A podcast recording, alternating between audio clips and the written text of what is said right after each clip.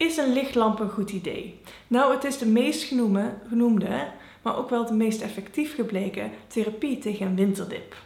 En in soort zwaardere gevallen van winterdepressies kunnen lichttherapie volgen, bijvoorbeeld in het ziekenhuis.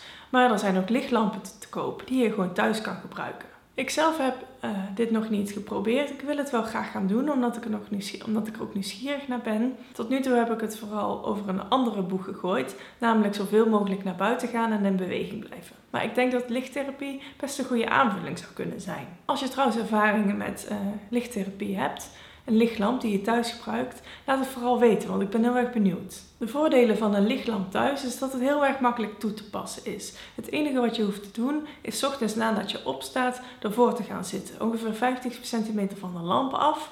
Je hoeft er niet eens in te kijken, je kan iets anders gaan doen, bijvoorbeeld ontbijten. En zoals ik al zei is het best wel effectief, want in 60 tot 80 procent van de gevallen werkt het. Dus niet bij iedereen, maar wel bij een grote meerderheid. Een ander voordeel is dat het weinig nadelen heeft en weinig bijwerkingen. Maar er zijn wel een paar en die zal ik ook even benoemen. Je moet bijvoorbeeld oppassen bij bepaald medicijngebruik en als je een manisch-depressieve stoornis hebt, omdat uh, daglicht ook een manische periode kan veroorzaken. En de derde is als je last hebt van je ogen of een oogziekte hebt, omdat het licht via de ogen binnenkomt. En een ander nadeel is dan dat het natuurlijk best wel kunstmatig is. Het verandert ook niks aan je gedrag. Aan de andere kant kan dat kunstmatige licht ook je net even dat stemmingsboost geven en dat setje geven om op een andere manier ook goed voor jezelf te zorgen of in actie te komen. Je hebt verschillende vormen van daglichtlampen. Je hebt daglichtlampen.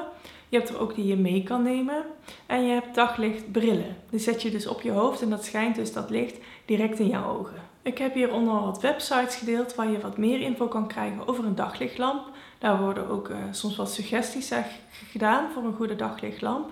Maar ik zou ook zeggen, als je twijfelt, overleg dan ook even met je huisarts of je arts waar je in behandeling bent. Je kan beter een keer te veel overleggen dan te weinig. In de volgende video gaan we het hebben over buiten zijn, het belang van buiten zijn en vitamine D.